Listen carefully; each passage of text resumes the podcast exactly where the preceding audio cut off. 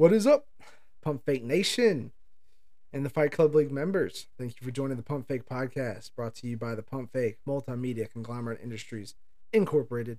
I am Benny P, and join with me as always. Okay, always except for now, uh, usually is Patrick P. But with that, I welcome in a the newest member to the Pump Fake Nation.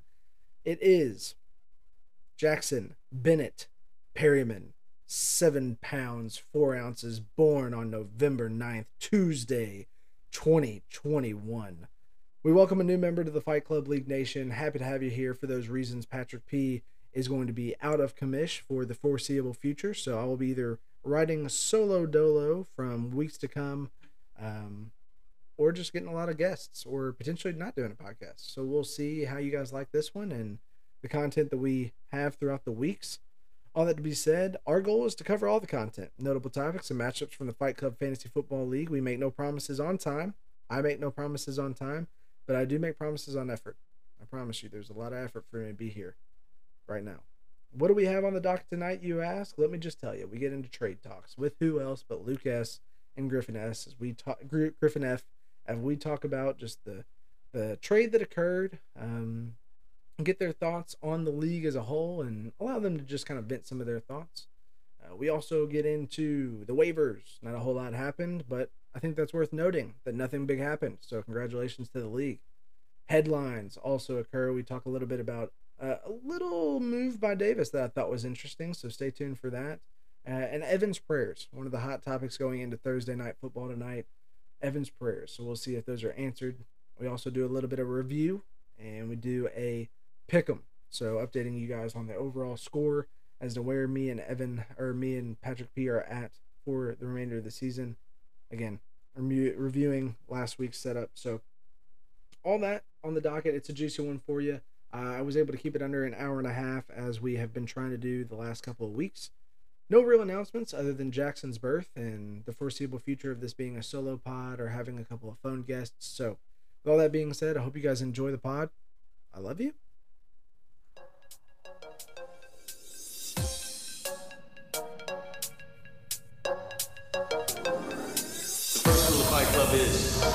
Do not talk about Fight Club.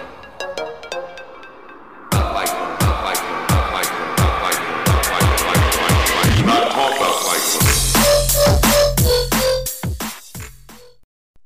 All right. So, Pump Fake Nation, we're here with uh, none other than Griffin Fulkerson joining us on the pod. Griffin, uh, say hello to the people, man. Hello, people. How you doing? I know I've been better. oh, buddy. I wanted to uh, I wanted to bring Griffin on the pod for a, new, a number of different reasons.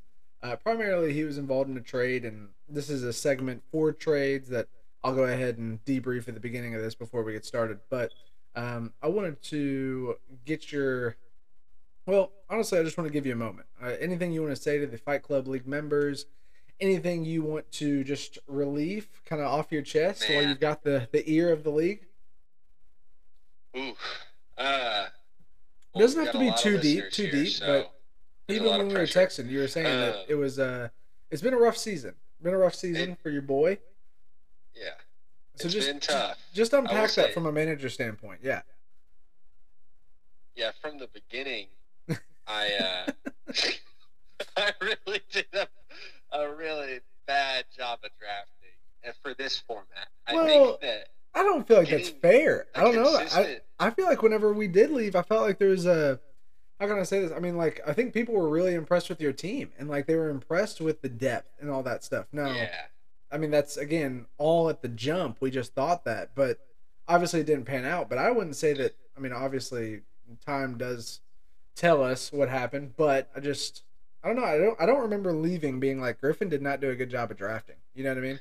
Yeah, I, I honestly felt amazing about my team leaving because I saw a steady 10 to 15 to 20 um, bid players. So I right. think Connor Fulkerson put it pretty nicely a while back was uh, I just had a lot of like B tier, C tier players, but when I experienced those injuries, which I, I knew would happen because it happens for every team, right. um, rather than replacing a stud with a B tier, I was replacing a B tier with a C tier. Um, Wow. and I think that lesson for me before we drafted, one of my friends who has done auction drafts in the past let me know that you really do have to go for a couple studs or you just will not win. Like it's impossible. Hmm. You have to get some tier one players. And I listened to him, but then I took my risk adverse uh, spread the wealth approach, which was really fun.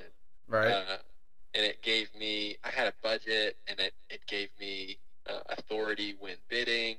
If you look back on the auction day, like I was really assertive with my numbers because I knew, okay, I can bid up to this number, so there's no reason for me to hesitate or play the game of going once, going twice, and then bidding up. Um, I just knew my limit. I, I would say uh, I think I should have gone a little bit over my limit for Aaron Jones. Yeah. I think the, the limit was 55, and I think Evan S went 55 or 56 for him. I definitely should have paid up to like well, low 60s. what that does for you is it probably shrinks your budget down enough to where you're not spending for J.K. Dobbins, which I'm just like mm-hmm. being honest. Like it, it pro- like I mean, one dollar bid difference for Aaron Jones on your squad versus the alternative of a J.K. Dobbins who gets injured preseason and all that stuff happens. Yeah, You know what I mean? Like it really changes the tide, right? which is tragic. Yeah, and I mean, talk about the Ravens backfield. That's crazy. It- They've had a wild season. Ed has Man. had his hand uh, in the mix with that team for sure. It's uh, undoubtedly Ed, the uh, the injury god, has definitely paid his Oh. respects. Oh, Ed. Yeah, no, you're not. You're not talking to Ed right now. It's just I just wanted to say that he's been busy with that Oh team. my okay. Um, Ed. so so I, I want to try to keep the fantasy gods off of this podcast. Honestly, I don't I don't want them yeah. chiming in. I want them to stay at their where they're located. I don't have Patrick to help me out. So uh, I, yeah, I don't know. So all that to be said, I mean, do you do you find yourself, you know, obviously, um, let's see, I with the with the rebrand, with the changing of identities, chilling with my homies, two and seven right now. Do you see? the next five weeks going well for you to go maybe 500 on the season, a seven and seven? Is that what you're hoping, or what's your realistic expectations?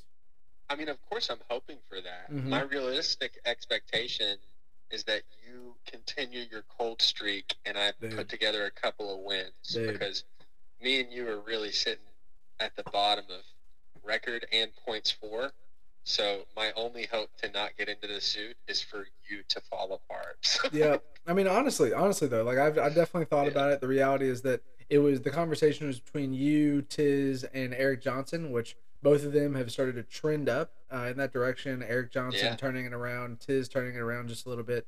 But yeah, me and Kevin, me and uh, me and Evan both on a four game skid, potentially five game skid going into this week is absolutely brutal. So, Yeah. um, which I will say, Sleeper has done an update to where the winning streak now, if you're a winning streak, then it has flames behind your. cool. I like it- it. yeah, I was like, it needs to have an iceberg behind mine. who, has like, it, who has it right now? Patrick P. And yep. Um, let's see. I honestly, I'm on. I So think it's Luke. Does Luke have?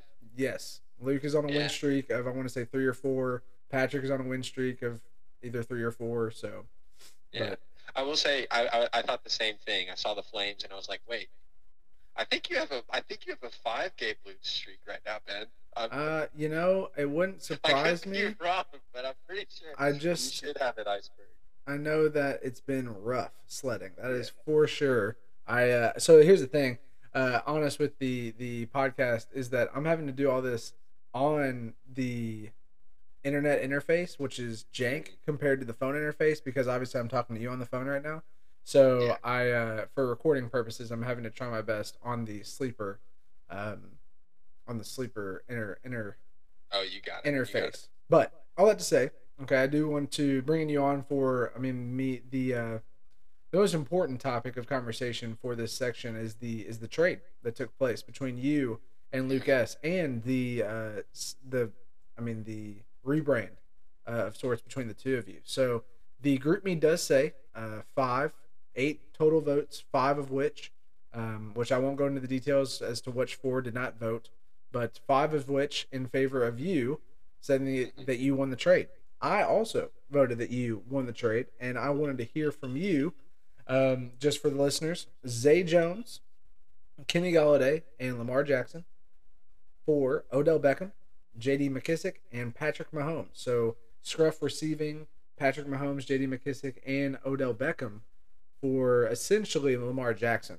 And I wanted Yep. to, yeah, tell me, tell me how you got there. Tell me how the trade, the trade acquisition process, just how you guys were communicating. Was it far off from this when you first started? Just kind of walk me through it. Yeah, I can walk you through it. Uh, Luke reached out to me the day of the trade. Honestly, an hour before the trade happened. I think I was in a vulnerable place, uh, and as was he. Uh, Mahomes was starting to get a little cold, and Lamar is hot, hot, hot, hot, hot, hot, hot, hot. yes, yes, he Uh, is. I do love me some big trust, and it was hard to get him up, Mm-hmm. uh, especially when he can put like 55 plus up in one week. Like Right. that's it's really impressive when he does that. But when I was looking at the trade, and now even looking back, like the fact that Odell is going to the Rams, I uh, know. I one of know. the pa- like heaviest pass offenses, like, and they weren't even a part of the conversation. So I think that that's one of the best places he could have gone. right. So if I take all of the pieces into account now, uh, to answer your first question, it was all done via text. Uh, Luke is a, a pleasure to do business with Mm, and uh, great guy. It's cool to think back, reflect on CSF Shift Group, oh, uh, him Come and on. Connor leading that, and now look at us. Look at us. You're beating him in a trade. You know, you've come a long way. You know what I Yeah. So, and it's it's weird. I've had a, I don't want to jinx myself, but I've had a consistent amount of luck. If you guys remember the trade value retention metrics from last year, Mm, Uh, okay. when we traded, Dak Prescott got injured like the next week or something. Of course, that skewed the yes, numbers, but I, I- think the rest of season ranking, I do recall. um, I had like 46 in comparison to the second place of like 13. Um, so I've had luck in the past with trading. I traded with Luke once. It gave me a win against Isaac. I've traded with Luke now a second time. Patrick Mahomes is one of the best quarterbacks in the NFL, and so is Lamar Jackson. Right. I think Lamar is a little bit more exciting because of his running ability, hmm uh, and he's just so impressively good. Um, So what I'll say on that stat real quick is Patrick Mahomes right now 253 total fantasy points, but the last two weeks trending downward, or the last three weeks, my goodness, 10.34, 19.2, and 14.6. My goodness. Whereas Yeah. Lamar Jackson on the opposite side is technically so Lamar or Patrick Mahomes is technically two, Lamar Jackson is technically four, and as of the last, I mean, three weeks was 41.4. He had a bye week, and then almost 30 points against Cincinnati. So definitely hot, hot, hot, hot. yeah, hot, hot, hot, hot, hot. hot. Yeah, he's a he's a baller, and I Mhm. think that Patrick Mahomes is a natural born competitor, and he's going to challenge himself to just absolutely air it out on Sunday night. Yeah, seriously. Um, and I believe it's against the Raiders, so rivals there, Yeah. interdivision. Are they in the same division? Let's see. So I honestly can't tell you about the division, but I can tell you it's the Las, Ve- Las Vegas Raiders. So yeah, definitely going to be. I, so I guess that answers my question. I was going to ask. Obviously, you've got Mahomes turning it around.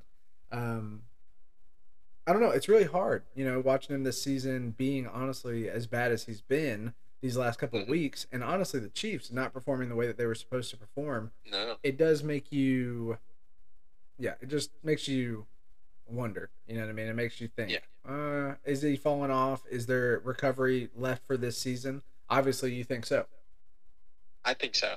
Yeah, I think that they'll uh, they'll get it back together. And the cool part is, is those are both tier one QBs. Right. Uh, but then if you look at the other pieces, uh, Kenny Golladay, I, I was excited about him at the beginning of the season. I think he's a great receiver. I It's just love Kenny Golladay. injury. He's yes. injury prone, and Daniel Jones is bungus. So Mhm. I I'm okay with not having him. And I was going to drop Zay Jones because I needed to pick up a, a kicker. Right. Um, but so he was literally just a, a piece to give. So Zay worth nothing. Kenny Golladay, an injury prone receiver on a bad offense. Yeah. Um, and in return, I got uh, J.D. McKissic, who is Yeah. insurance for Antonio Gibson, who is questionable right now. So already could be great because when JD is the starter, he's a a dual threat like Gibson, and honestly, Right. he's he's had a better success going solo than Gibson has this year.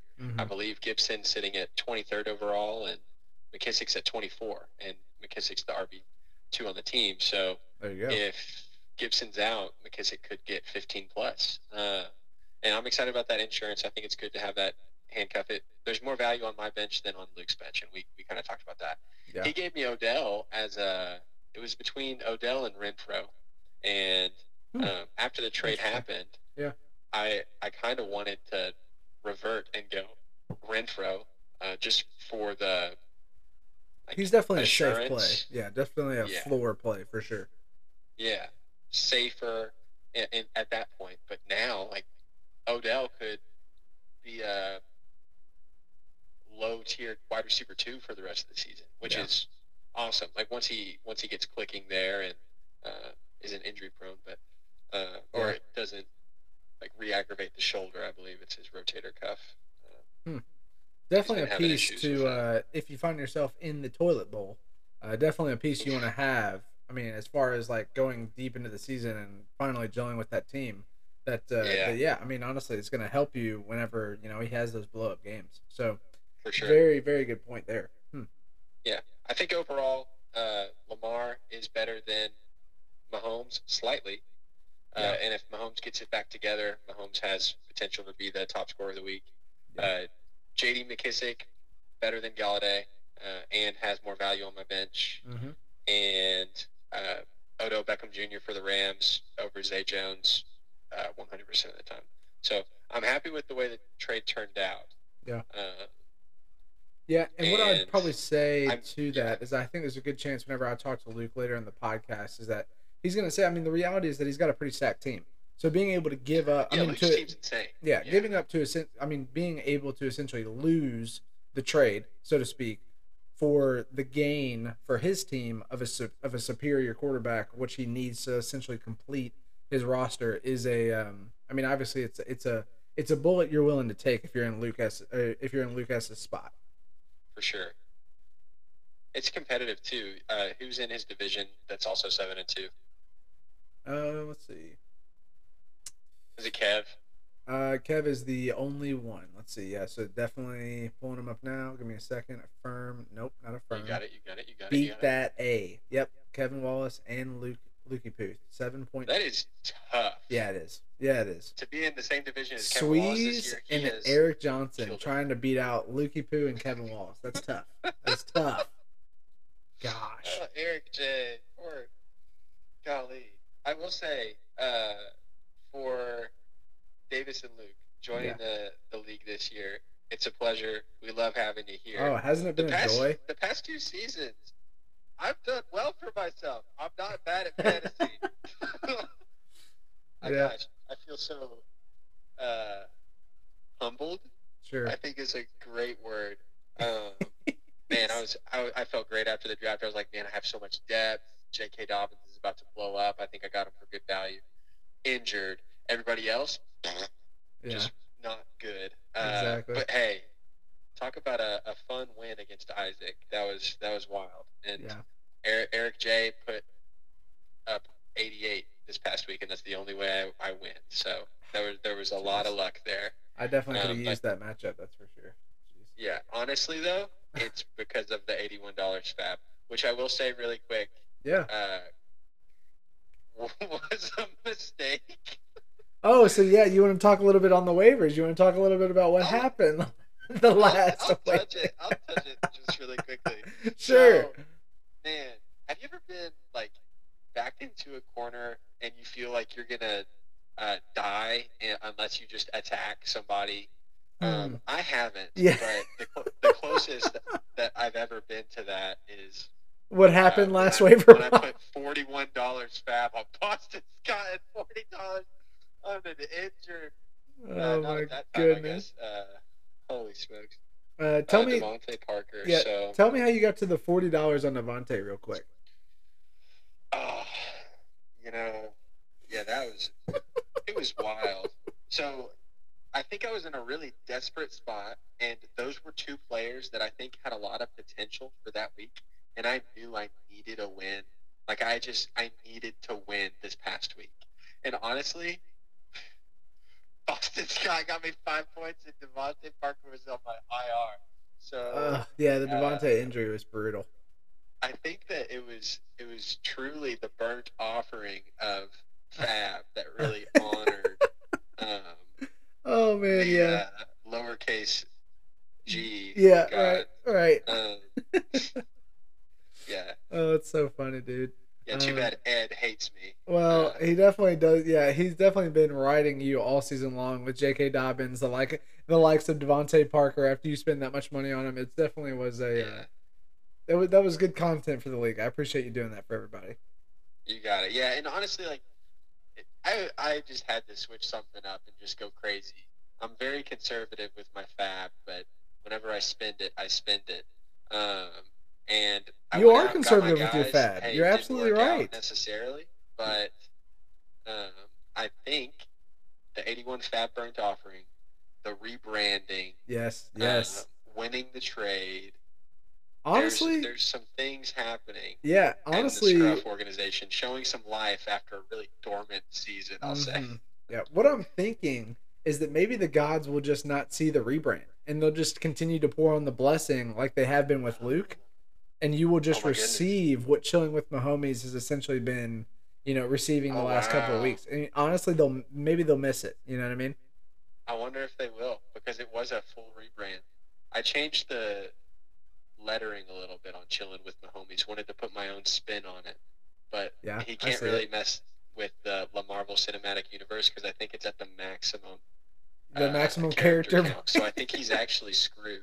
They're Yeah. gonna see that and be like, "Oh yeah, this guy. oh yeah, this Let's guy. He just needs Let's to continue change. to ruin his Yeah. season." he needs to change his image. He's got a he's got the bad image though. He's got the wrong uh the wrong branding. Like he needs to update Ah. his image. You updated your image immediately, which is going to be in favor of you moving forward. Whereas yeah, Luke has yet to do that. So oh, definitely, yeah.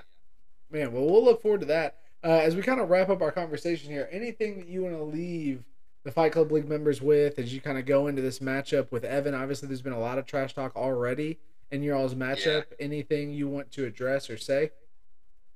Um, just really love being a part of this league. Isn't it great? it's so awesome. Yeah, it's it's great to be able to just have community in this way, in a fun way.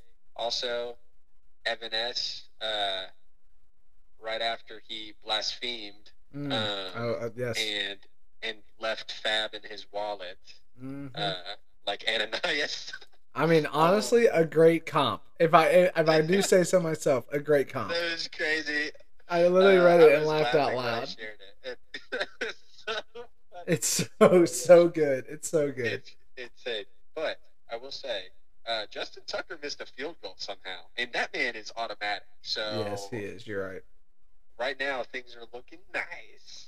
Yep, we've got a we've got a we're this is at around 9 a.m. on a Thursday, so we're we're in the middle of the Thursday 9 a.m. man, it's 9 p.m. Sorry, 9 p.m. Sorry, I'm I- I'm a couple bourbons in already. Not really. Um, but Gaskin to a uh, three carry three yard start is not necessarily what you want to see, and yeah, but Justin Ah. Tucker though one for two is exactly what you want to see. Baltimore's defense is, what I doing well against Miami. Yeah, we'll see. so- Gaskin, uh, Gaskin had a lot of work last week. I think went over 70% snap share. So hopefully we see that same uh, success this Yeah. week while also balancing the success of the Baltimore Ravens defense. It's always interesting when you have an offensive player going against your defense that's plugged in because you want your offensive player to pop off, but Right. only that player and then the remainder of the team. It, it is. It is a very very tough line to walk, but um, you find yourself there. I, I I wish you all the best. I wish the fantasy gods uh will bless you uh over your period Wow. over your matchup with Evan. Um, actually, I think I have Evan picked in the pick'em. I actually cannot confirm that That's because. I have That's my good news if you've picked him. That's Yeah. Shut up. Honestly, I've been on a I've been on a rip last last couple times. So, um, but yeah, man. Uh, thanks for hopping on the pod. I'm gonna let you go and uh, and get to our conversation with Lucas next. Okay. Sounds good. Tell Luke I say hey. I will give him your best and tell him uh, that you said thank you for the trade. Of course. Awesome. Griffin, appreciate you, man. Talk to you later. Yep.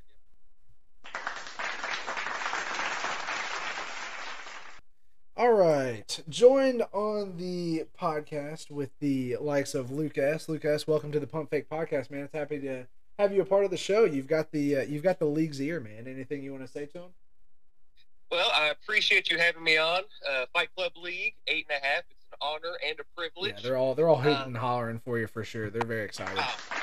They're, they're great. Just what a crowd. What a crowd. Bunch of Uh, little I would kids, believe it or not. that, Bunch of uh, little assuming kids. that my interview comes after Griffin, I think that makes me the ninth of the 12 members come on the pod this year. Not that I'm counting. Um, Is that it's, true? You know, it's fine. It's fine. It's, I'm not upset. Is Uh, that uh, just, uh, let, yeah, okay, here we go. Number nine? Uh, there's yeah, no it's, way. it's number nine. That's, it's, not, There- it's not 12. There's no way because like I, I wouldn't even said there was nine. I would have said me and Patrick one two. So we're on the Right. podcast. I would have said that if we had invited, if you had told me that we had invited on seven other members, I would have said BS. I would have called BS on that. I could be wrong, but I know we got Davis, Eric, Connor, That's uh, that- Shaq. Shacklet has been on. You're up. Okay, yeah, very Uh, quickly that adds up. Um, okay. Uh, Yeah, yeah, I don't know. It's- We- we it's could get into fine. Who's? Who's counting? Yeah, yeah. No, but I, I mean, honestly, like I'm literally sitting here. I was like, I don't remember inviting too many people on the podcast. So, I mean, if we're up, even Kev- even you mentioning those sure. four people, so that's that's enough for me. It's fine. We're good. Anyways, uh, but yeah, moving on. Um, so here's the thing, Lucas, we're we're excited to have you on the league. The uh, the Pump Fake podcast. I mean, you know, this little dilly that we do, uh, we try to cover the hot topics. We try to cover the things that are going on around the league, and the primary of which being the the trade that happened between you and Griff. I do want to address this and also get your thoughts on a few other topics. You are correct. Sure. You are on the back end of this. Uh, uh, Griff is already recorded, and I'm going to put you guys back to back on here. But I wanted to, I wanted to, yeah, I mean, dive right into the trade and get your thoughts on what was happening. Again, we have conclusions at the end of me and Griffin's talks as to what might have been going through your mind, but we want to, we want to hear it from the horse's mouth. So go ahead and tell the league just to share the details one more time. We've got a trade of the primary pieces being Lamar Jackson for Patrick Mahomes. Uh, the Lucas organization obviously getting frustrated with the outing from Patrick Mahomes. Said it's time to let him go, and he gains along with Lamar Jackson, Kenny Golladay, and Zay Jones, which is a, a scrub piece, if you will, but gives away Odell Beckham, J.D. McKissic, and again Mahomes. So walk me through this transaction. How did it start? Who initiated it? And uh, and how you got to this conclusion here? Sure. Yeah. So I'm the one who initiated it. Um, I think my initial text was, "I can't believe I'm saying this, but would you want to do something along the lines of Mahomes for Jackson?" Sounds oddly Um, familiar. Definitely the way that you've started a few with these. Like you literally start out in a humble position as always. You're just like, I might be an idiot, but Yeah. Like- I just I've, I've never had Mahomes on my team, and I was so excited. And for the first like six or seven weeks, I can't know for sure, but like it was awesome. Like I would have down weeks, and Mahomes was like, "I got you. I'm just gonna throw five touchdowns." I'm like, Yeah. "Oh, this Yeah. is amazing." And then the last three weeks, um, I was I've been watching the Chiefs games, and Yep. it's like I think something's broken here. Like yeah, seriously. it, it's it's the craziest thing. Like they're just playing these deep safeties and forcing everything underneath. Which would they? I mean, last year if you watch the Chiefs, they did so much dink and dunk, and they just shredded people on these long twelve play drives. But for whatever reason, their offensive line gets a holding penalty on every single drive. Right. They're having Mahomes is just he puts so much heat on the ball. So if he's just barely off, they're just flying off people's hands. Wow. And Yeah. it's it, they're just their long drives are not sustainable this year for some reason. It's just over the last three or four games. Um, yeah. But my thought process was I've got a lot of players who are willing or who are have high floors but also high ceilings who can have blow up weeks for me. Right. Some like Taylor, Saquon, Metcalf. Like I know what I got in them. Yep. I can't have a quarterback that's going to kill me. And the fact that I'm sitting here looking at Mahomes and him getting nine points and like, how is. Patrick Mahomes the reason I might lose this week? Yeah. That's so Uh, crazy. it, it's it's so stupid. Um, so I started looking because I, I was looking ahead, and so five of his next seven matchups are against teams um, that, if you look on the sleeper app, they're in the reds. Like yeah. Yeah. Not the like- greatest matchups for sure. bad matchups. And then on top of that, he still has his bye week left.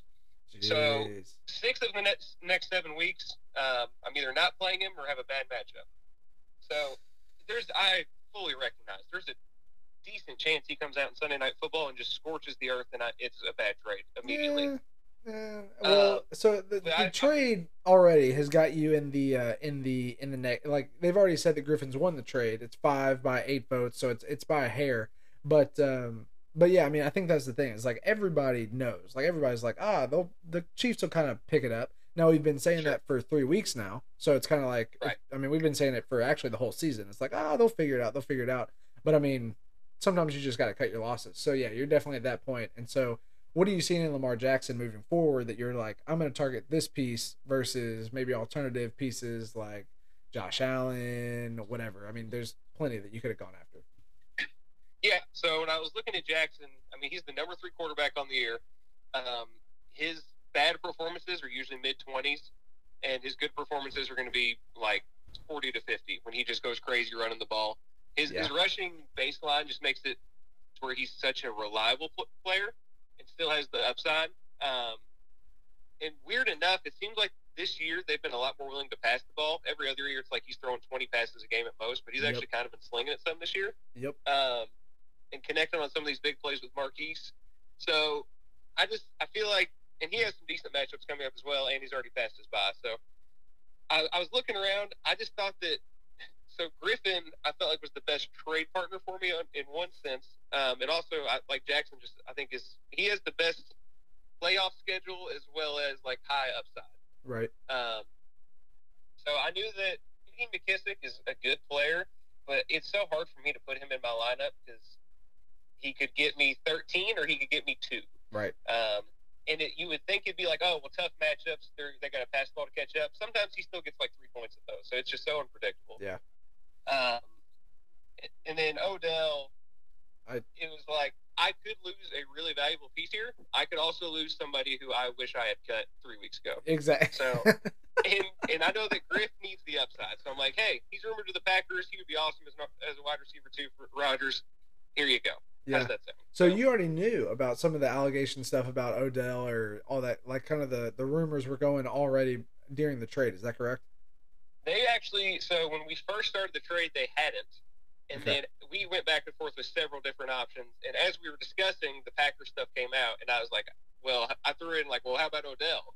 And Yeah. that was kind of what kind of completed it, really. Yeah. No, I mean, by by you even saying that, I mean, the reality is that yeah, targeting Griff, you see the upside. Okay, so and I get that because I mean, one of these things that he even pointed out on his section and that we'll all listen to and you know, kind of we'll digress to the mean of both of you guys. What you guys have said is that JD JD McKissic for his bench means a whole lot more than yours, and so the reality Sure. is that you're able to give him away with a piece with Odell, who again is just eh, I mean, I mean a headache to have on a team but a lower team like him is going to have the upside of like, hey, I can plug him into my flex and actually be more positive thinking versus somebody like you who has a pretty high floor already and Odell's Sure. taken off of that. So, yeah, all that to say is that you've got a stack team to put say at the least, and so to secure a high floor quarterback with boom upside of what we just saw last week with a 40 point ducket is definitely what you want to do moving forward. Giving away pieces like you know JD and Odell come at the cost, but I think it's worth. And again, you would obviously agree with this because you did it, but it's easy to look at. I need to win the trade versus I just need to improve my team. And so Right. losing the trade by a hair, mind it. Like again, Patrick Mahomes could have 50 this week or whatever. But Sure. even then, it's like having Lamar on your team, losing the trade, quote unquote, but gaining an asset for your team moving forward that makes you better. Again, saying about a Patrick Mahomes, it's hard to say that that's better, but in this season, that's definitely come to be true. So, yeah. And ultimately, I came to the conclusion that if Patrick Mahomes figures it out and he just goes off, I still got the number three quarterback on the season on my team. That's if he true. doesn't figure it out, then I easily won the trade.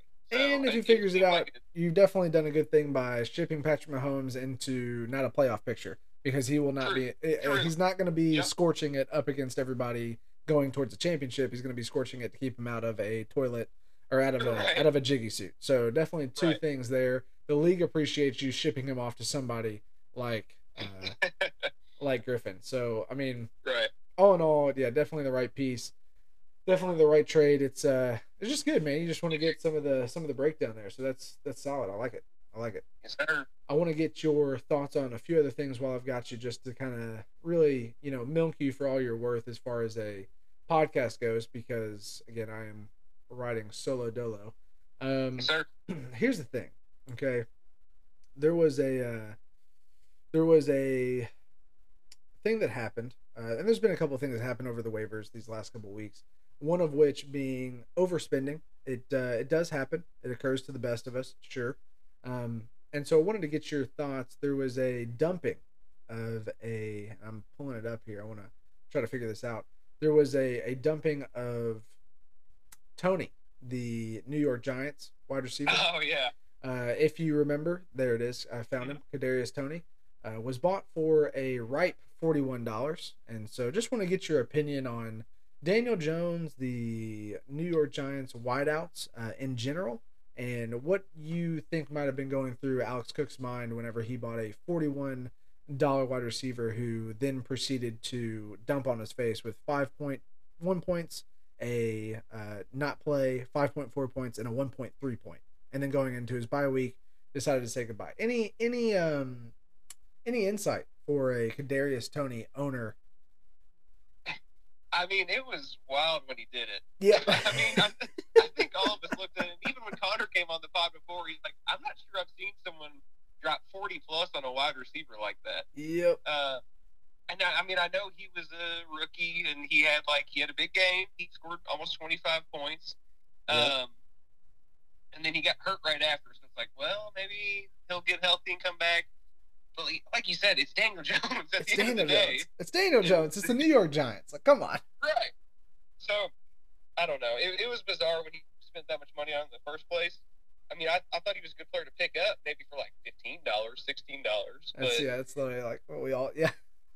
and I, I will say I'm surprised that since he had such an investment that he went ahead and just dropped him outright. Because I mean, if he gets healthy and the other receivers don't, he still could be valuable, like high volume guy. Right. Um, but yeah, I don't know. It's just when they are healthy, that that wide receiver core is so crowded. Which I got Golladay. Um, Oh yeah. and so he is probably the fourth wide receiver option on my team. Yeah. And like, it's just if everyone else is hurt, I know I can play him. If not everyone else is hurt, he'll be on my bench. So Yeah. like, it's just I have no faith in any of the Giants wide receivers. I don't. I never understood it. Yep, I completely agree. I will say one thing from a from a fantasy football perspective. Been playing for a lot of years. I know you have too. I was really looking for Golladay to really piece it together. So for him to be the dud that he is, just because Yeah. of a lot of reasons, obviously injuries, but uh, but also being on the Giants, I just don't feel like bodes well for anybody's career personally. It's it sucks because even watching the games, like he's a good player and he gets open, and Jones either just doesn't look at him or just throws a bad pass, and it kind of Yeah. started to get going, and then he got hurt, and it's like, well, there you go. Yep. So, Yeah. Um, I did want to also talk on. I wanted to get your what was the. Listen, I'll just put you out right here. Um, we don't make many transactions with Evan S because they're hard to do. Uh, that is a fact. so the fact that you gave Van Jefferson away for nothing, I just wanted to get the the how that how that happened. And I mean, obviously, it looked like Evan S was just wanting to again sacrifice him to the gods, which again we're all benefiting from the comment from the uh, the content that is Evan prayers to the fantasy gods, lowercase g. But how did that conversation go? Did it just go like, "Hey, can you give me Van Jefferson?" And you were like, "Yes," or was it like one dollar? So it was or- like, I, me and Evan have joked. Whenever I picked up Van Jefferson a couple weeks ago, he immediately sent me an offer for like a dollar fab for him. And I said, "You cannot quit Van Jefferson." and so whenever uh, the Rams signed OBJ, I was like, "Well, Jefferson's the fourth option now. He's barely hanging on being valuable before. He's nothing." yeah. So I sent in the group meeting, "Anybody want Van Jefferson?" Just sarcastically, Yeah. and Evan said something. So I sent Evan a trade for a dollar, and he countered with an offer for nothing. And I was like, because I, I was just joking as it was. I was like, that's freaking hilarious. I just Yeah. went ahead and accepted it. See, I don't even know how you put that in there. Like literally zip zilch nada to even be a thing. I was like, how did this even happen? So Yeah. That's uh, just being goofy more than anything. So, I mean, obviously this has got collusion written all over it. You understand that, correct? right. so if he wins this week and it's miraculous and from obviously from the gods, then yeah, I can be to blame for that. Yeah, You yeah. can, you, you know what? You can take the rest of my fab. You can have it. Just take it. Yeah, just burn it at the stake. Yeah, absolutely. That's um that's so funny, dude. That's Yeah, definitely. So you definitely probably are going to drop him anyways. So at least giving him to Evan to um to at least sacrifice to the Lord to the to the lowercase g gods is very funny. Um, so yeah, that's uh that's the uh, that's the content I wanted to con- uh, cover with you, just as far as normal, just transactional stuff. I want to I want to kind of transition here. Um, I don't want to keep you forever, and I don't No, want this good. podcast to last forever. But I want to get your thoughts on. Here's the thing. I'll tell you this: the, the the Fight Club League is very happy to have you. You're you're a you're a great fantasy football mind, and where our ceiling is raised by adding you to the to the um yeah to the lineup. What I'll say is I just want to apologize for our league. Um, the waiver wire stuff. I mean, honestly, we have no we have no rhyme or reason. I mean, we're, we look like just a bunch of idiots out there. You know, like I I mean, I'm sure for you and Davis coming into this league and just being like, oh, this guy just spent eighty one dollars or just spent forty one dollars or just spent freaking forty or sixty dollars on this person. I just want to apologize for the league. Uh, you know, it's not it's not our intent to look like idiots. It just happens. Um, you know, and so I, I, I I got nothing else to say other than I, I wanted to apologize for some of the, the belittling moments in the Fight Club League, but wanted to get your take overall. Being a part of the Fight Club League, I know you said before that we seem to have a lot of knowledge about fantasy football, and we seem to be okay from the from the grand scheme of things, but yeah, just your your overall thought about the Fight Club League. Anything again you want to kind of talk to the league about? Say to some of the guys from a, a league perspective. Anything that you've seen by being in the league for the last nine, ten weeks. Anything that you've you've been able to point out and see as a uh, I don't know something that sets this league apart from the others. Yeah, so I said at the beginning of the year um, that this league, the Fight Club League, is probably top to bottom the most educated fantasy football crew. You I've really think of. so? You really think so? Yeah, and and the reason is is like the worst players in this league care a lot, and they are like fully invested. They're making waiver wire transactions. They're actually like have an understanding of like what's going on and doing deep dives on stats. Whereas like so, for instance, I'm in another league. Somebody They can Um, remain. They can remain nameless. They can remain.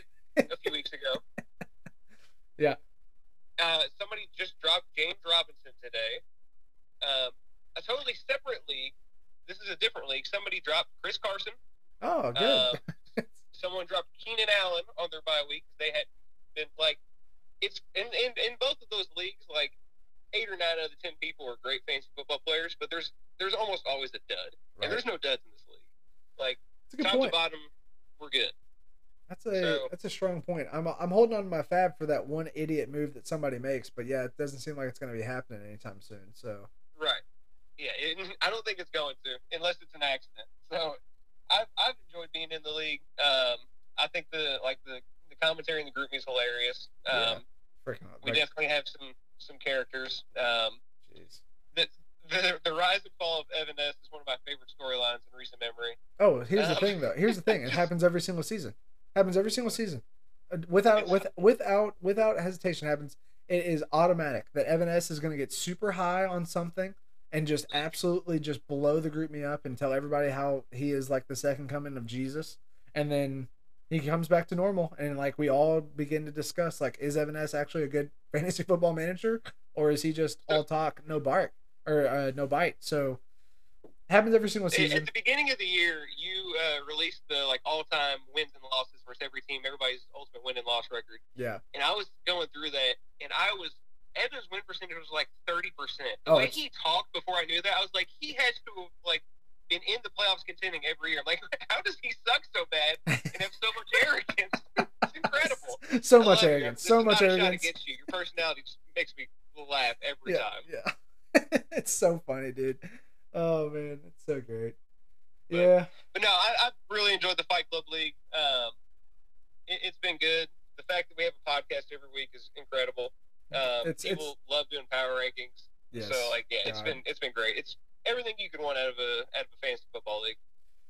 Yeah, we're. Uh, I will say, I mean, it's a labor of love. This podcast, I, I hate it with every fiber of my being, but uh, Mm. but here I am, uh, ten o'clock on a Thursday night, doing what I can.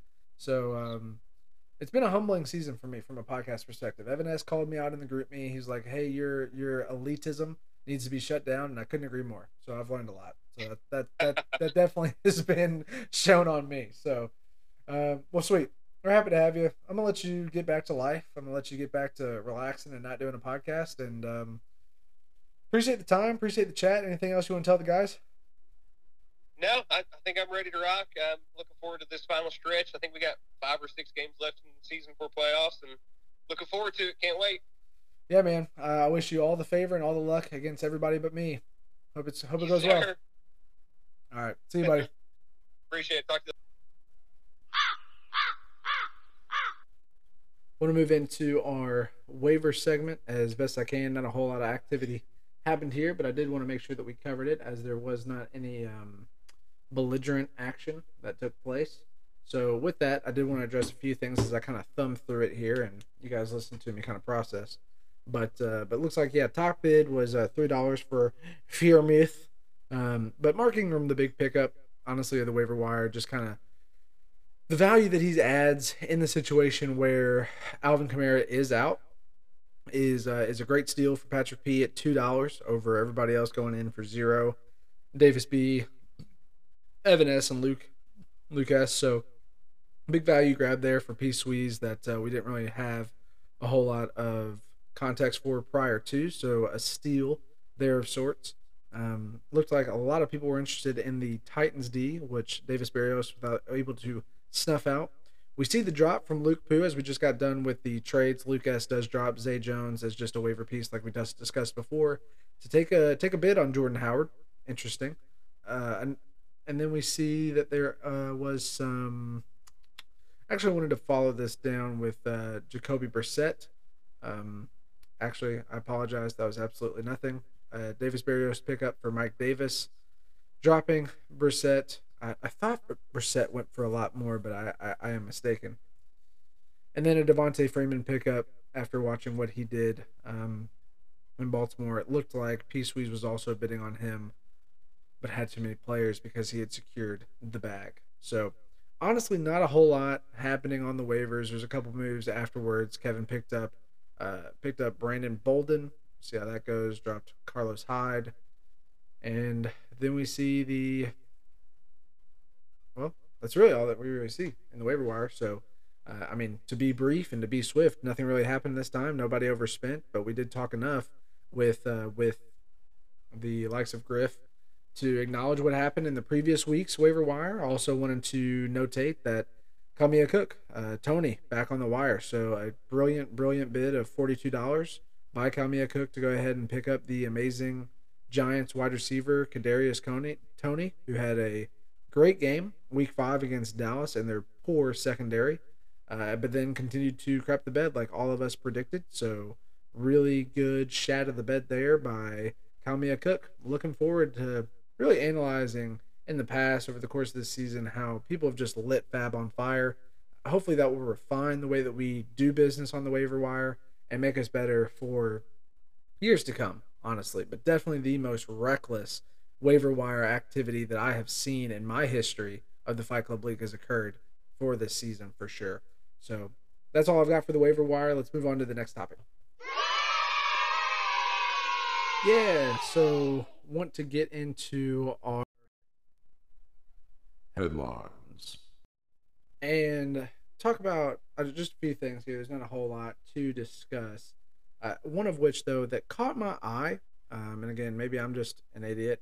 Uh, many people would assume that to be true, but I don't know. I noticed something with Davis. I wanted to bring this up uh, just because, again, it caught my eye. The move that he made uh, for Jacoby Brissett.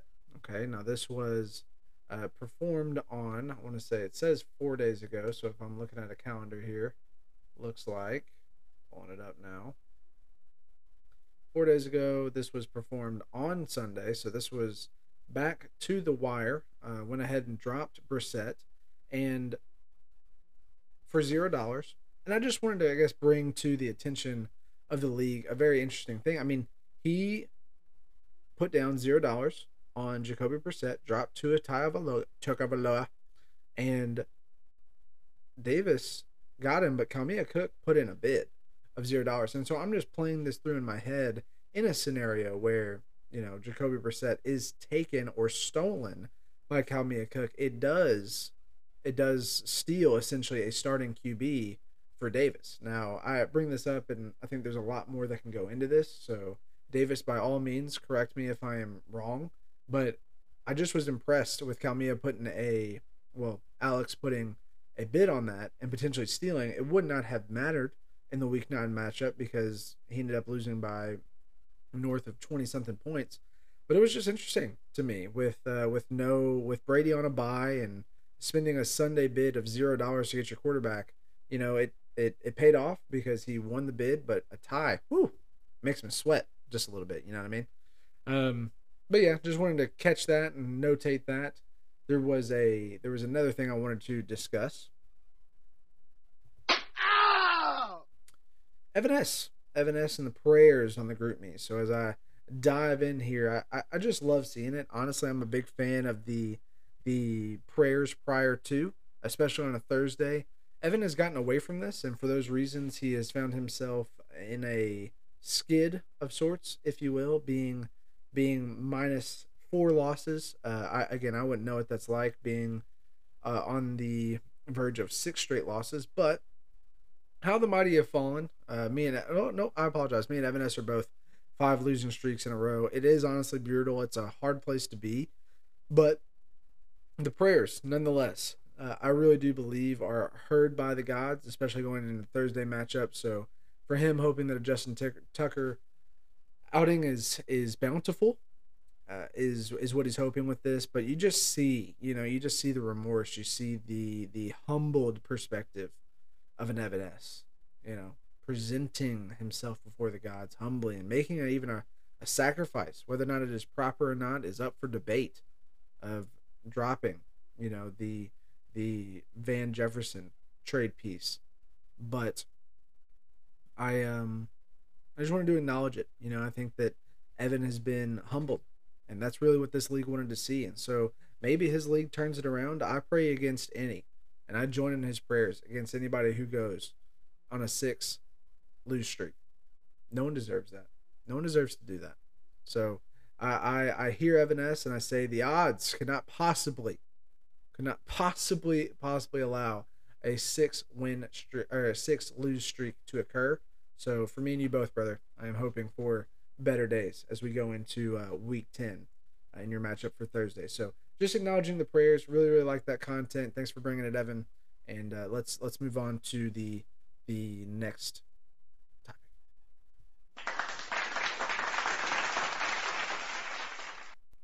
let's get into a little bit of the uh, review from last week. Really excited to talk about this because it was absolute garbage.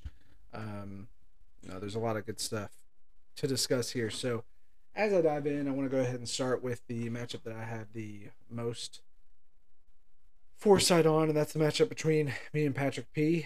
Um, and Patrick P just snuffed me out at a 115 to 106 score. The reality is that this is just poor management. The reality is that we were fighting to get to the 120, and I very easily could have done there, done that had I not gotten myself sucked into the uh, Jakobi Meyers uh, sinkhole. That was 1.3 points. Could have played Mooney for 19. Could have played DeVonta Smith for 20. Just an absolute. I'm just an idiot, and to be five and zero is true punishment. I hope that none of you guys experience this, but it has been brutal. I am not in a great place. Luckily, uh, my daughter is getting older, and playing and being with her has become more enjoyable.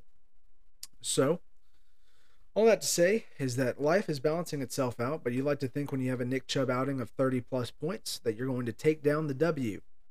Again, my ability to stream a quarterback is uncomparable to anyone else. Uh, I stream the worst quarterback almost every single week, it feels like. So good riddance. And to go up against a team that also did not score 120 points and still lose is a travesty. Keeping your eye on Kelce. he's still the number one tight end in the league, but you just worry about the Chiefs' offense as a whole. Am I right?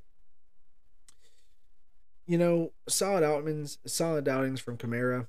Uh, Patterson continuing to do his thing now, ranked the number seventh quarterback or seventh running back in the league absolutely devastating. And then again, to note, Patrick did sick the Bears on me.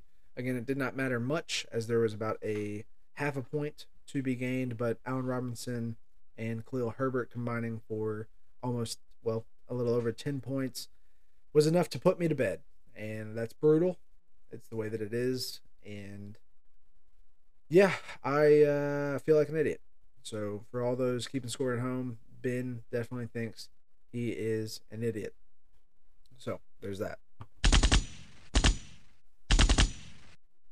The next matchup we've got here is Evan S versus Kevin Wallace. Okay, and Kevin Wallace able to snuff out another victory, even though he had lost the previous week and being down and injured with uh, just you know you've got your uh, you've got Derrick Henry on the bye or on the IR, and you've got James Robinson going down, but still managed to put together a victory over the wounded Evans team. Um, not so much wounded as much as just affected by the bye with D'Andre Swift and Antonio Brown. So definitely took a hit there. You you like to think that maybe Evan S finds a plug for David Montgomery, but it certainly isn't going to be over Aaron Jones. So can you blame him? I'm not so sure. In the flex, maybe. This was a close matchup. It was a matchup of about 10 points. So there was nothing that Evan S could have done to correct this loss. But, you know, you just got to look at superior management. Kevin has really got his boys on track and they have they show no signs of slowing down. Again, he is 7 and 2 and on a win streak of 1 right now. It's just he does have the number 1 wide receiver, so it's nothing to sleep on and Dak Prescott didn't look like he was coming back to form in Denver, but you you best believe that he's got a get right game coming up against Atlanta. So we'll see how his team does moving forward. And yep, I mean just an overall nice squad. Picked up Robert Woods and is finally getting those targets with I mean it seems as though when Kevin trades for somebody or gets someone, uh, it seems as though they kind of take off. So the last I mean three weeks, 12 points, 19.5 points, 14 points. These are great outings from a flex piece that you know you added to the bench and then he added AP sneakily. So you you, you really gotta like what Kevin's doing from a management perspective. He's got his guys in line, and he's not afraid to tell them how to how to play. So round of applause for Kevin as we move on to the next matchup. Connor F versus Luke S. I had Connor in this matchup, another barn burner. Uh, the definition for barn burner, uh, gener- it was mentioned in a previous pod. You guys can go back and listen to it if you'd like. But yeah, huge outing from Herbert, 40 points almost to a whopping 14 for Patrick Mahomes. Obviously concerned with the Lucas uh, organization with Patrick Mahomes. Uh, obviously, I saw this coming a mile away. I could tell that Patrick Mahomes just didn't have it this season. Uh, you know, following the week two outing and the week three outing, but you know, Lucas finally thinks it's time to part ways with uh, Mahomie. So he he trades him, but a monster outing from Jonathan Taylor of 34, 35 points roughly, and and Devontae Booker playing well in the absence of of Saquon Barkley. So piecing together nice parts there. He he's I mean Lucas has been high on this Renfrow guy. He's been able to play him, plug him, and has got a solid floor out of him that continues to grow. I mean a 14.4 outing from him, uh, his second best for the season. So a great outing from him. And you, you just, you know, even with a, a COVID outing of Zuerlein, zero points, you know, able to get the get the nod over Connor F, who had a ten point outing from the Las Vegas kicker Daniel Carlson. I mean, you just it's unbelievable. Uh, you, you you like to think that there's better management out there doesn't let a kicker go into the COVID protocol and is able to find a plug, but you know, sometimes these things happen spur of the moment. COVID, guess what? It's a pandemic. It's still affecting us personally, as you can see from this fantasy football score, but not uh, not emotionally because this is just another win and the notch for Lucas as he knocks four straight wins in a row. He is on fire. Sleeper is saying. So you got to look for Najee Harris to continue to produce at uh, number four running back for the season. Great, uh, great production out of him. Hopefully he's not too banged up and just in again the the Chiefs offense. Hill with a 5.4. You look at his track record these last couple weeks. He had 21 last week. 9, 18, 11. I guess Connor can't be too concerned. 42 before that. It's just you would like to see more consistency out of Hill. So Hill becoming this boomer bust guy, maybe not what Connor was hoping for out of that, but just uh, subpar play from the rest of his his his companions. There's a 20 piece from the Browns that he could have potentially had, but who's going to find that against Cincinnati, who's been playing so well? So, all that to be said, a, a great matchup between the uh, the Whitfield rivals there. Glad to glad to be I actually picked Connor F to win that one. So on the losing end of that, but regardless, we uh, we we congratulate Lucas and we move on to our next matchup. As soon as I can find the applause button.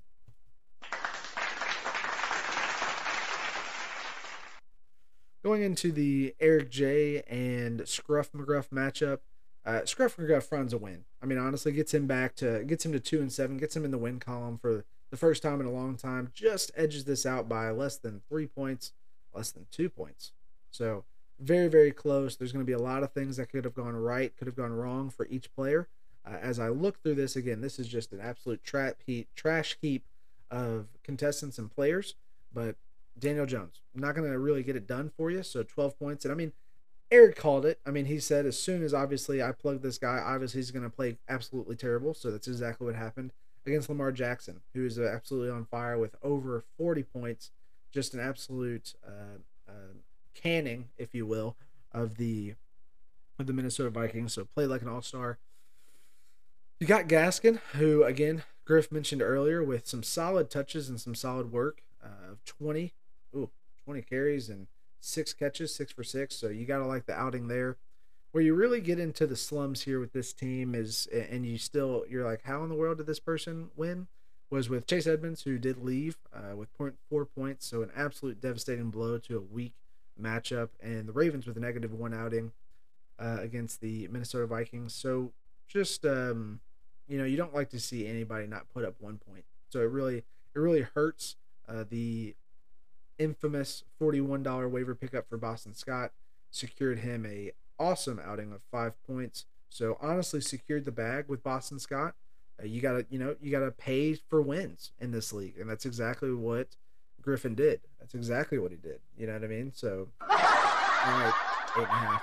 I'm down. I know it's a joke, but regardless, you know, uh, Eric J looking to make moves. Obviously, he's made a lot of roster moves and went ahead and removed uh, a couple of the pieces that were playing Crosby, the Chiefs, Daniel Jones, making all the right moves here, getting rid of the team that he was playing because they were absolute garbage. All of that outside of Michael Carter, Keenan Allen, and Justin Jefferson. You know, with this team, there's just no boom players. There's just not enough boom on this team to get it done. You you like to think that you can find the stream from week to week at quarterback or potentially flex play to help get you over that hump.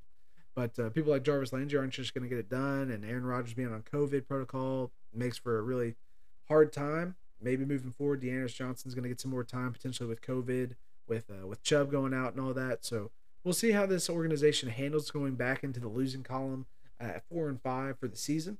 But just missing this win, you you, you got to feel for Eric J uh, after this matchup. But a, a congratulatory victory to the Scruff McGruff organization who is rebranding and making moves to make this not just a one week thing, moving to make some changes. We'll see how that pans out over the next couple of weeks.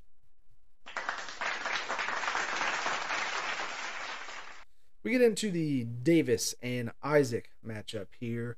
Um, again, as I mentioned before, some interesting roster moves by Davis in lieu of the bye by Tom Brady, getting Brissett in there just in the nick of time. Kamia Cook almost spoiling him, but again, would not have mattered. Alas, there was a, uh, a discrepancy of 18, roughly 19 points. So, where does that points come from whenever you have a Josh Allen outing of 13.16? You tell me that Dalvin Cook's obviously going to have his 14.4. Melvin Gordon, man, continues to put it together. I, I, I mean, maybe I'm I'm just an idiot, but yeah, back to back 18 point outings, so very very good outings there. And Thielen, you know, you, you don't like the 7.6, uh, but you do like the seven. You do like the seven targets, so you you stay with that. But a good defense there that was holding him up, and then I guess Hollywood Brown with you know 16.10 So all those points for what's his name? Um, I'll tell you in here a sec. Lamar Jackson. They got to go somewhere. So I guess they're going a little bit to Hollywood Brown and uh, and Isaac being the beneficiary of that. So yeah, and I guess 18 points from the Patriots doesn't hurt anybody. You know, the Patriots defense able to essentially remove the first option as we all have heard from the footballers, you know, 13 points, 13 points, 18 points always helps when your defense is able to get up into that 20, 25 point combination with your kicker. So huge outing from them helps Isaac secure the bag here. Uh, McCaffrey going to take some time getting into shape with 14 points. Diggs, uh, you know, it's been interesting watching Diggs perform. When I look at his stats, it's it's tough. I mean, he's right on the fringe of a 20 top wide receiver. Um, with his ceiling being a 19 point game, we all know that he's capable of more. But again, when Josh Allen has a 13.16 outing, it's uh, it's hard to ask for much more than 11 points. Honestly, pretty awesome, uh, given the quarterback outing there.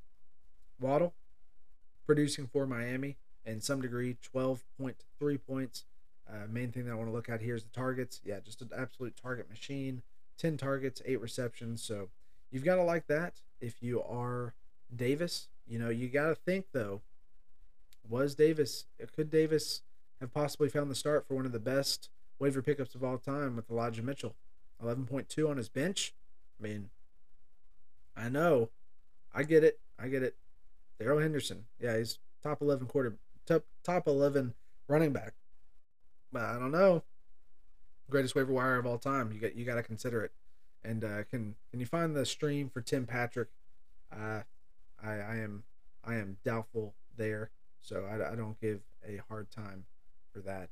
So all that be said, that's a, a solid matchup there. Again, a, a barn burner of sorts, under 120 points, but Isaac gets the dub.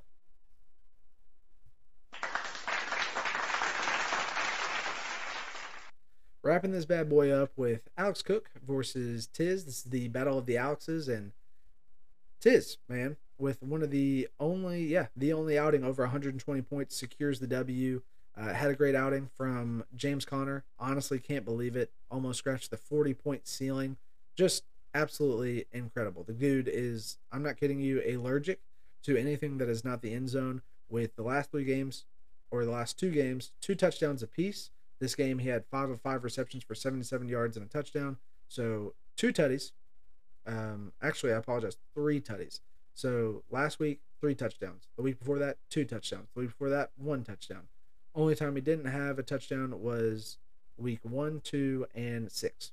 Every single time he's had a touchdown, and then two of which he's had multiple touchdown games. So this guy has just figured out how to get into the end zone, and the Cardinals are using him for that purpose and that purpose alone projected 8.89 points and getting 40. Unfreaking believable. That is how you get to the 120 point threshold with outings from Mike Williams that are subpar under seven points, with outings from Gesicki at 7.4, which is actually pretty solid. Brandin Cooks, you know, he's had some high weeks, some low weeks, kind of stretching a midweek here at 8.6. But having an outing of 40 points for James Conner is really going to put you in position, even if your quarterback Matthew Stafford only gets 18.36 points. So he gets the victory over the Alex Cook. Uh, Alex Cook shows that he is obviously the superior Alex in this group. Uh, as we'll we'll go to the matchups and have to confirm that. I'll have to do the stats later, the big data later. But man, just a just a overall dud, just with a couple people on Cook's team. It's really gonna essentially give him the loss here. You hate to see Toney with a 1.3 outing. You hate to see Lamb with a 3.3 outing. That's just to take the wind right out of your sails. It's to make make it hard for you to compete. And your Saints not helping you with a three point outing on defense leaves you stranded. It leaves you stranded, and it leaves you up a creek without a paddle. It's very hard. Mixon obviously had a great game against Cleveland. Uh, you to expect more out of Davante Adams, but man, just an overall tough outing. We'll see how Alex Cook responds uh, to being the inferior Alex in the Fight Club League, but I'm excited to see how he reacts and how he jumps back. So those are just a little bit of review. Um, let's go ahead and move into the next section.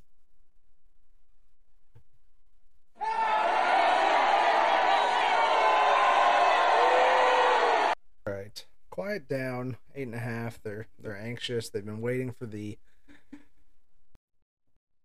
Pick'em. segment for the duration of the pod and got to give the people what they want. So, I want to break down the pickums this week. Uh, I want to review real quick what happened last week. So, I've got all the docs pulled up here. Last week, there was a Patrick was able to edge me out four to three. Uh, he picked himself. I picked myself. I lost that matchup. I selected Kevin. He selected Evan S. I won that matchup. He selected Luke S. I had Connor F. He won that one. And then we were both correct about Griffin Isaac and both wrong about Cook, which puts Patrick P at a total of plus three. Plus three for the season with five weeks to go. So, got to make up some ground here personally, or I'm going to be eating the Pacquiao chip. So, not excited about that. Um, with that being said, I want to go ahead and get into this week's pickums. We went ahead and submitted them both together. So I've got the info here, pulling it up. Looks like in our matchup, primary one being between, let's here. Let's start with myself going up against Connor F in the week 10 matchup. So heavily favored is Connor F. I plan on playing, uh, what's his name? Russell Wilson. So hopefully that'll that'll bold in my favor as he comes back. But looks like in that matchup, I have got myself and Patrick does have Connor. Connor. So with that, uh, we we zag just a little bit. I've got myself. Uh, there's, I mean, to try to go into some of the details, I, I just don't see myself losing six in a row. I think the chances of that happening are very slim. Obviously, Connor riding a win streak right now of um, Actually, is he riding one streak?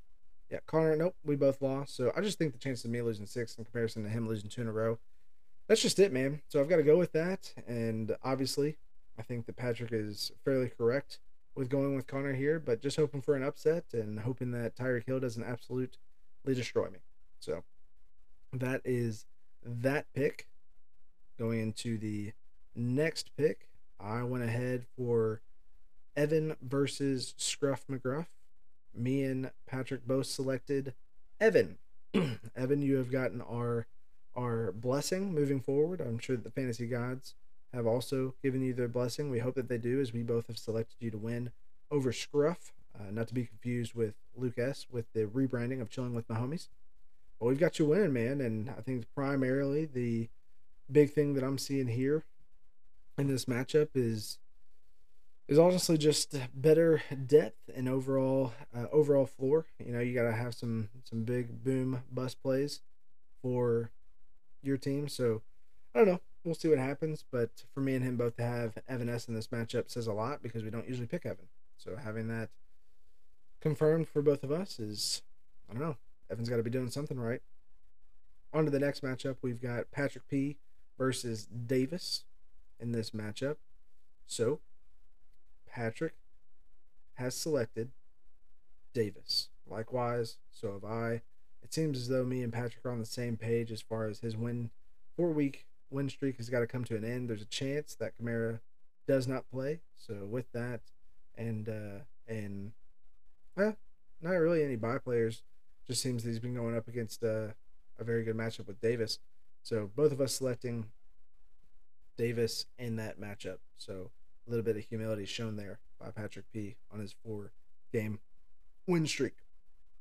The next matchup Eric Johnson versus Alex. I have selected Alex Cook. Patrick selected Eric Johnson. So we zag in this matchup. And uh, a little bit into why I think this works. Um, I don't know. I just don't see Michael Carter putting up that many points. Uh, D'Ernest Johnson might get the nod. Uh, Chubb could, I mean, post negative um, in his days leading up to the game and still play. So we'll see what happens there. COVID hasn't seemed to affect Aaron Rodgers from a from a personal standpoint, so he says. So we'll see if it has any lingering physical effects. But yeah, I don't know. I just uh, I've got Cook here. I've got Murray getting healthy, feeling better, better production from Josh Jacobs and Fournette overall than D'Ernest and Michael Carter and Davante Adams. I mean, who knows? Maybe he has a great game against Seattle. You hope that he doesn't have the duds that we've seen from CeeDee Lamb moving forward, and Kyle Pitts has been playing well. So I don't know. Hopefully, this uh, I think this might have been a stab in the dark for Patrick P to go ahead and slid his victory over me, and honestly picking an outlier, but we shall see. We move on to the next matchup. Me and Patrick both selected Luke S. The rebranding has only gotten better for this team as he's secured a higher floor, as we've discussed through the trades with Griffin and Luke S. So ultimately, just a uh, an unmatched opponent. Uh, Tiz is up against a hot hand of four win streak for Lucas, and only going to get hotter with the likes of Lamar Jackson being on his team. So we will see if he can get the upset in that matchup. It's going to take a lot out of Stafford and another huge outing out of Connor for that to happen. I uh, I don't anticipate that happening. So for those reasons, we've got Lucas on the draw. For our final matchup, it looks like me uh, or Isaac versus Kevin. I've selected Kevin. Patrick has selected Isaac. So in a in a perfect world, I queen sweep and we even out the even out the whole entire deal here. But in that matchup, it's uh again they're tough. The reality is you'd like to think that when you look at these matchups that teams are what they are now, right? That's not always the case. It comes down really, really close to how you really just think someone's going to perform. Honestly, I think Dak Prescott is going to have a huge game against Atlanta. I think that it was an embarrassing outing uh, at Denver, and I think he's going to clap back. Uh, I don't know what Josh Allen's going to do against the New York Jets, but I do see them getting up early. And if he's not a part of a couple of touchdowns early, then that's going to be a lot of running game for the Bills and a lot of just drawing out the clock. So we'll see what Allen produces. But just that alone is enough to nudge me in the direction of giving it to Kevin because, again, these matchups are super, super close. So with that, that concludes our pick 'em. It concludes the podcast and what we kind of put together. Again, uh, I to kind of wrap it up. Been great doing it by myself, not by choice, but uh, well, actually by choice, but not what I preferred. That being said, I hope that you enjoy it. I hope that it's everything that you want it to be and more. We produce this content just for you know, for your enjoyment. So as you're driving to work, as you're listening to the AirPods, listening to the headphones at work, I hope that this is finding you well. A brief one, nonetheless. So I give this to you, and in the in the in the beautiful, beautiful words of my dear friend Patrick P. Um, what did he say? Tickle firm a beat. We'll see you next week.